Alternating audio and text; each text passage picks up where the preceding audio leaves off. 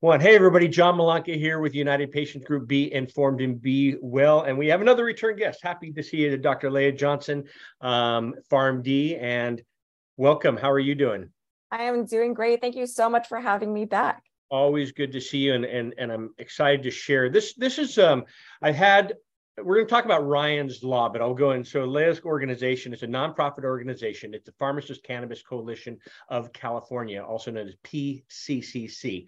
And the reason why this really stands out of what uh, uh, Dr. Johnson's doing, as well as um, what this Ryan's Law is about it because it hits home.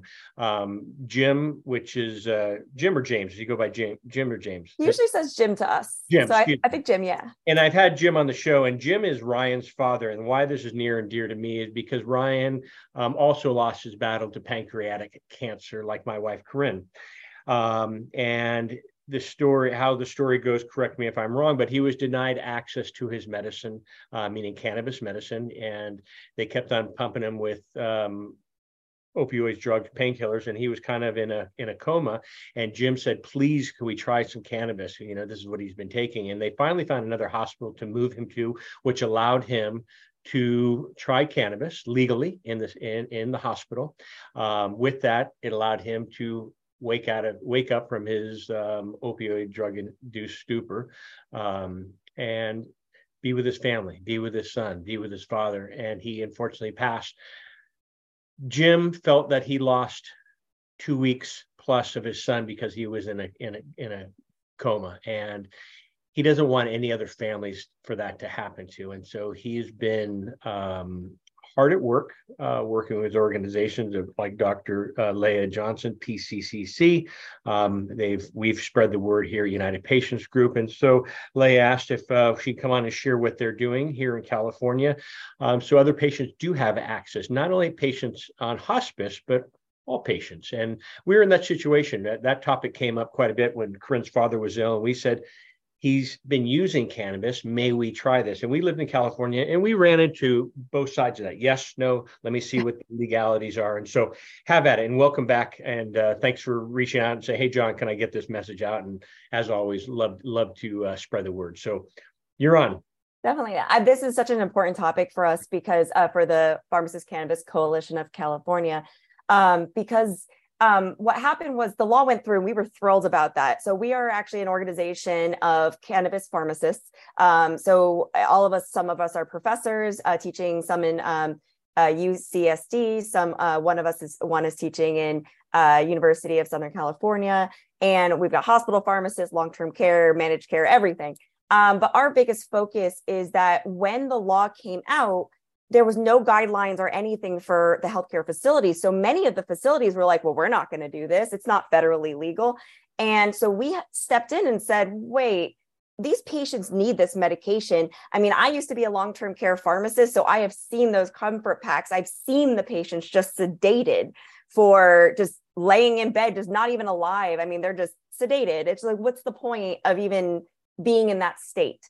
So, um, and even myself when i was in long-term care i actually um, convinced a lot of doctors to get these patients off of all these the, the morphine and the and the anti-anxieties and the pain and the um and the sometimes they would be on antipsychotics for like and if they had any aggressive behavior or anything and actually switch them over to cannabis. Um it was Marinol because it's the only prescription one and sadly it's not the best cannabinoid medication but it was useful. And I was actually get pe- able to get people off hospice. So it just shows that cannabis can be really effective. So again, when we saw that this law came out, we were really excited. We were thrilled to see that patients can get the medication they need. But when we listened to our colleagues that didn't have cannabis background or cannabis knowledge, we learned that they were, uh, we don't know what to do. We're not very comfortable. We want to hands off, blah, blah, blah. And the law really doesn't, and the law specifically in California, what you'll find is if you look up Ryan's Law in the country, there are other states with other versions of Ryan's Law. But in California specifically, they only, they pretty much don't have the cover of protection for the healthcare professionals.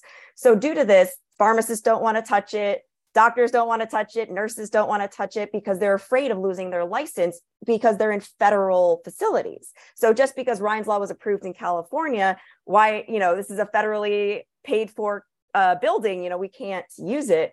So what we actually uh, re- we actually got the confirmation information from CMS, the Center for Medicare and Medicaid Services, and actually learned that if something is allowed in a state, Medicare and Medicaid services will not come in and will not cause any issue to facilities. So that was one big thing that you know made a lot of um, healthcare professionals much more secure about using this um, uh, allowing the patient to use the product.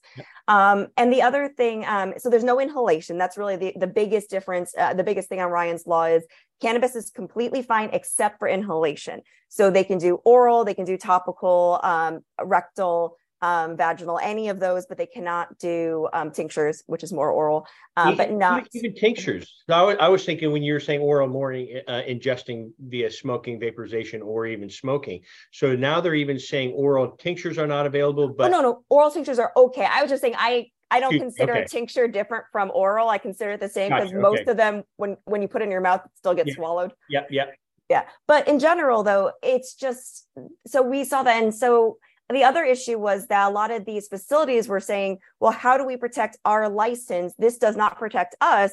And it does say that the patient needs to self administer. So, what we actually worked up for the patient was there's a lot of kind of blanks. And in our organization, we actually, uh, one of our members, his name um, was uh, Bob or Robert Stein, and he was amazing. He was just the most amazing person. And he actually had glioblastoma and passed away. So he as well used cannabis for his end of life, but he was part of PCCC and he was our cannabis pharmacist and lawyer. He was a triple threat. And uh, he actually worked to set up policies and procedures with the rest of our organization to provide to our facilities for free. You know, just saying, here, here are policies and procedures and documentation you can have for your facility just so that you can feel comfortable, you can feel compliant, and you don't feel have feel like you have the risk of of losing your license.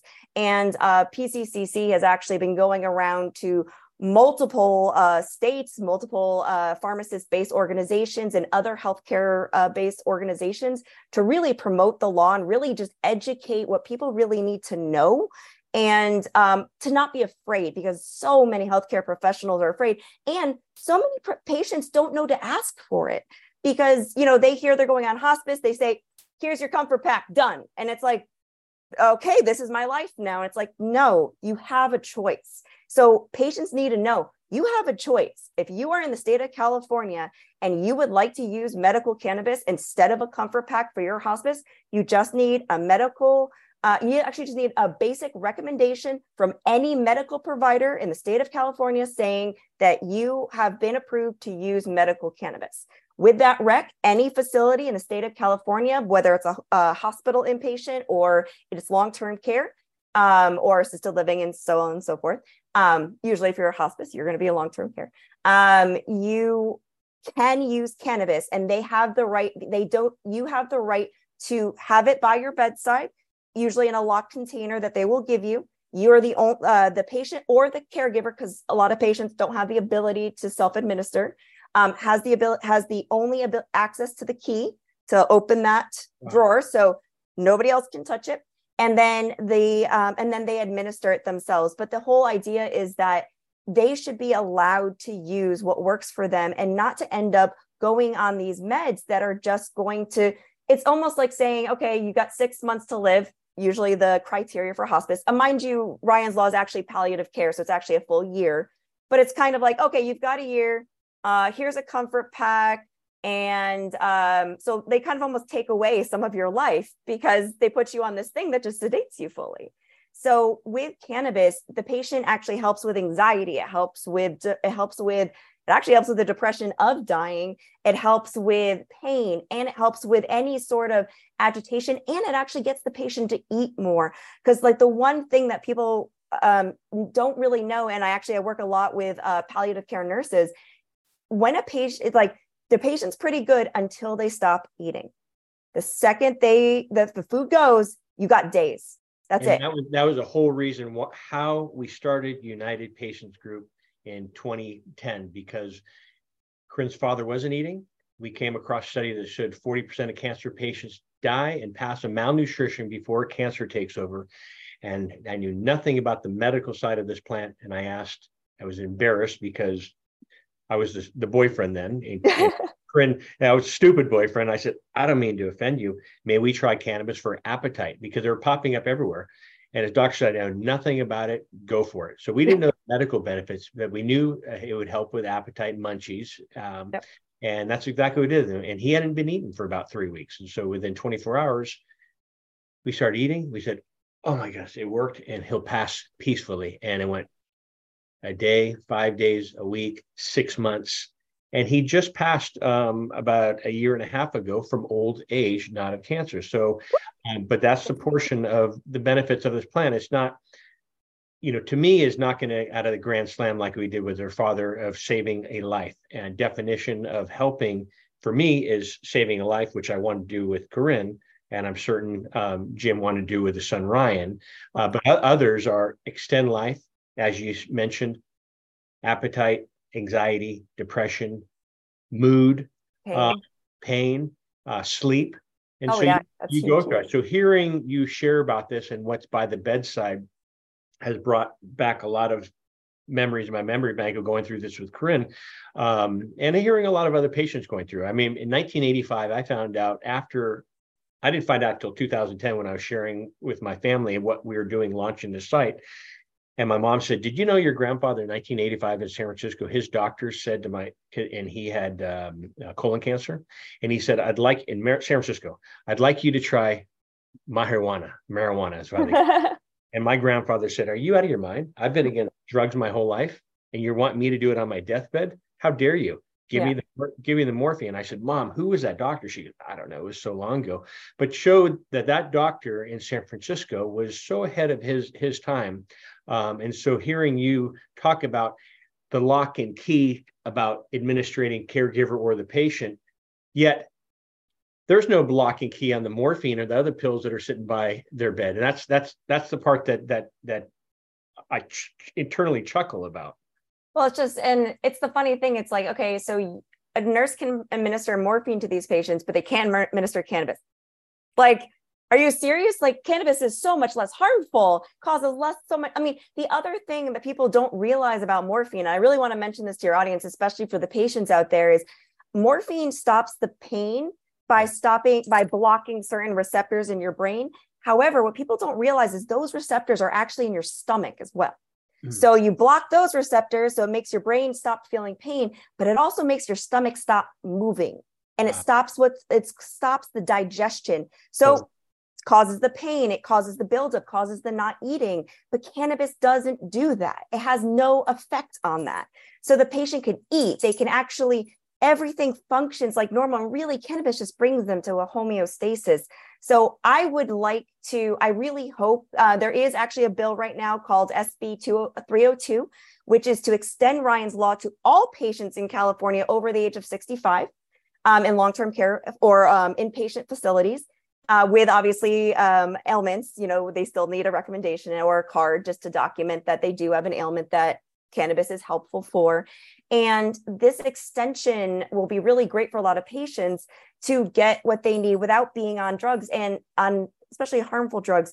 But what we're hoping changes in that new law is that healthcare professionals in the state of California, specifically nurses who are administering meds, can give the patient the med.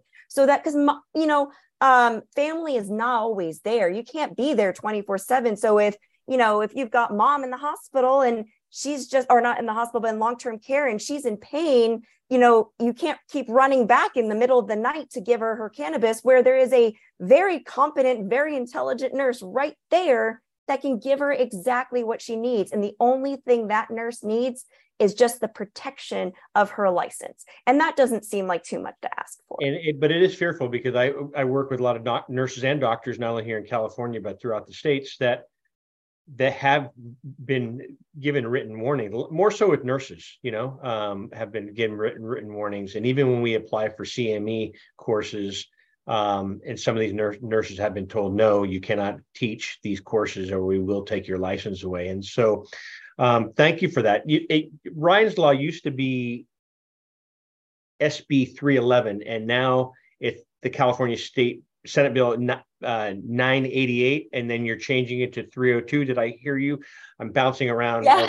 yeah so 311 was where it started and then the number you mentioned was like the current one and but it was really just to kind of clarify 311 yeah. where this is actually an expansion of of, of the of the uh, bill which we're really excited about because it really takes it to another step but um, a lot of organizations the uh, I can't even tell you how many organizations came out to talk about this new SB uh, 302, again, the expansion of Ryan's Law. It was the Society of Cannabis Clinicians came in to talk about, to support it. Um, our organization, the uh, California Society of Health Systems Pharmacists, just uh, every, all these giant organizations really came in to say, we support this but we want a couple amendments to protect healthcare professionals. Because yeah. that's our biggest thing is we i don't want healthcare professionals to ever be afraid of helping a patient. And that's kind of where the law is now is they're not supported to help these patients because they're not supposed to be involved but we want to get them involved. We want to be the allow allow them to give the patient the meds they need. So again the Compassion access to medical cannabis act is what this is about. It's requiring specific uh, healthcare facilities to allow terminally ill patients the use of medical cannabis. Within the healthcare facility as well as at home under guidance with hospice as well so they they feel confident that they're able to administer this type of medicine to their patients and for you family members as well as patients asking a question is not illegal. And so I don't want you to be afraid to ask. And I get that quite a bit. John, I don't I didn't want to ask my doctor. I didn't want to ask my nurse. One, because of stigma and embarrassment, but two, I don't want to get in trouble uh, or be considered yeah, a drug addict. I hate to hate that word, but um, but you have a lot of fear, and so please know, doesn't matter if you're in a legal state or illegal state here in California or not, you can still ask the question. And if your doctor is not familiar contact myself, contact uh, Leah. Um, but also, if your doctor is not familiar with cannabis, ask them if they can recommend another doctor. Nowadays, 2023, I guarantee they know 10, 12, 50 people in their Rolodex that um, um, are up maybe on the laws in their state, but also know about the endocannabinoid system and the benefit that this plant has to offer. And so, um, I know you're in the middle of work, and I wanted to honor honor you honor your time because you have to go back to work. Um, but is there anything that I'm missing out that I that I wanted to? Um, I, I don't want to walk away and go. Of course, yeah. For all information, actually, so um, it's really great to if, if you have more questions about Ryan's Law or specifically the Pharmacist Cannabis Coalition of California, uh, you can go to www.pcccrx.org and it will have all that information. We actually have uh, webinars we put up, we have um, CEs we put up. We have a lot of data, a lot of info, and our biggest focus is really we're a nonprofit organization for a reason.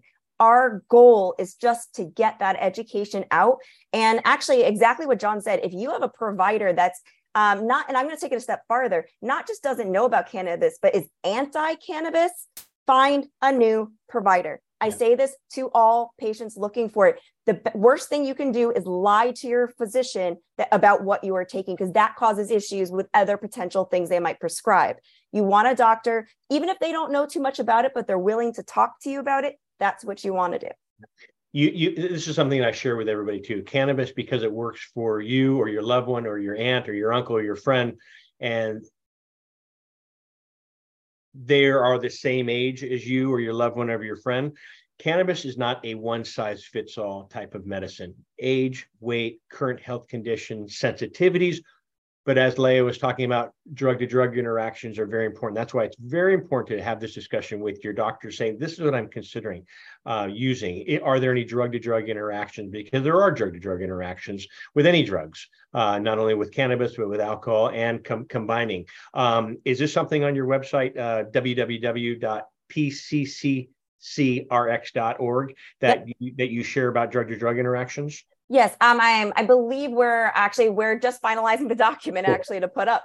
Um, okay. but we do have that because you know there's if you you have to be very careful when looking general. Like if you go to drugs.com or rx.com, yeah. it literally says cannabis interacts with everything, and that is not true at all. Um, I mean, any medication that goes on the CYP receptors, which is all most medications yeah. um, will interact. So the biggest thing you want to look for is the specific medications that interact, and we will, and that will be on the website, um, as well as just a lot of more information about usage. About we have a lot of um, um FAQs that a lot of people like facts um, and questions that people have.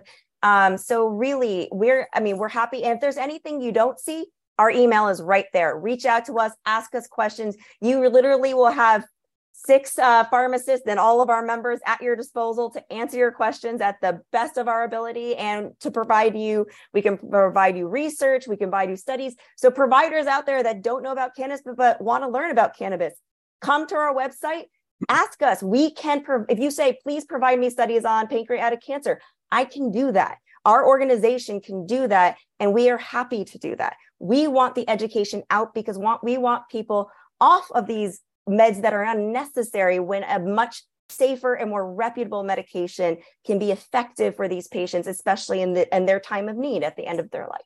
And well, well said. You know, we don't want anybody to suffer. We don't want to lose our loved ones either, but we don't want them suffering um, uh, at this time of their life as well, not only for the patient, but also the, the family members watching their loved ones going through is what they're going through. And so, um, but Leah, Dr. Leah Johnson with the Pharmacist Cannabis Coalition of California, PCCC, I thank you. Always great to see you. And um, I appreciate you reaching out. Say, hey, John, can we get get this information? And, and uh, happy to do anything with you. So thank you so much for sharing. I we we it means a lot to my organization. It really does. They were thrilled to hear that we that you that you thumbs up us coming awesome. to talk about it.